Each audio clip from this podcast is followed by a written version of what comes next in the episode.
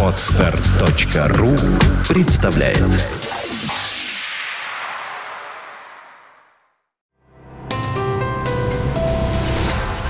Здравствуйте, уважаемые слушатели! Редакция сайта бухгалтерия.ру подготовила для вас обзор самых обсуждаемых новостей недели с 23 по 29 апреля.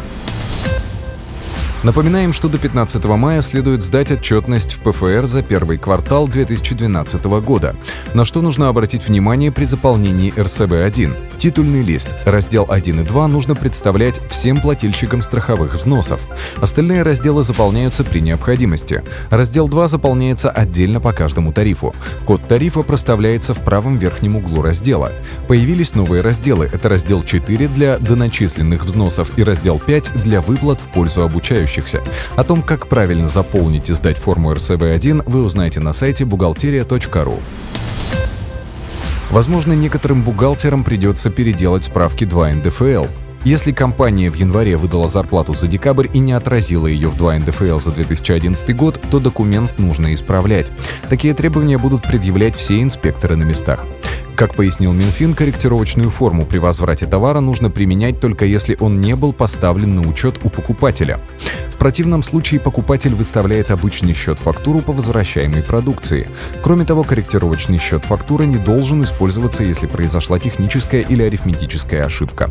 В этом случае исправление следует внести в счет-фактуру, выставленный при отгрузке товара. Всю информацию по НДС можно найти в Бираторе. Подробности на сайте birator.ru. Единый социальный налог, отмененный три года назад, могут вернуть в новой форме. Оставив наименование взносы, ПФР готов стать их единым администратором. Об этом сообщил глава ведомства Антон Дроздов. В настоящее время компании обязаны отчитываться перед ПФР, ФОМС и ФСС. Соответственно, сдают и три декларации трем различным ведомствам. Пенсионный фонд предлагает количество администраторов уменьшить до одного. Дроздов не исключил, что в дальнейшем три декларации могут быть объединены в одну. Тем более, что ПФР уже сейчас стремится максимально упростить бумажную работу для бухгалтеров. Уже в этом году планируется объединить отчетность по пенсионным взносам и по персонифицированному учету. В России необходимо менять пенсионную формулу, а не возраст. Об этом заявил журналистам первый вице-премьер России Игорь Шувалов. По его словам, человек должен иметь возможность уйти на пенсию в 55 и в 60 лет и получать ту пенсию, которую он заработал. Эта формула будет касаться людей среднего возраста. Для более старших поколений, которые пенсию уже заработали или заработают в ближайшие десятилетия, ничего не должно меняться. Для молодых, кто только начинает работать, пенсионный вопрос будут решать будущее правительство.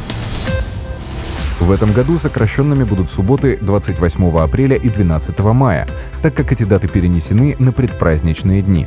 Что касается рабочей субботы 5 мая, то в этот день работаем как обычно.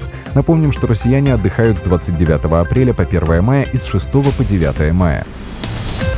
На этом мы заканчиваем обзор важных событий за неделю.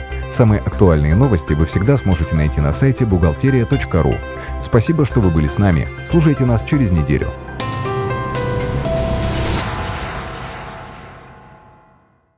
Скачать другие выпуски подкаста вы можете на podster.ru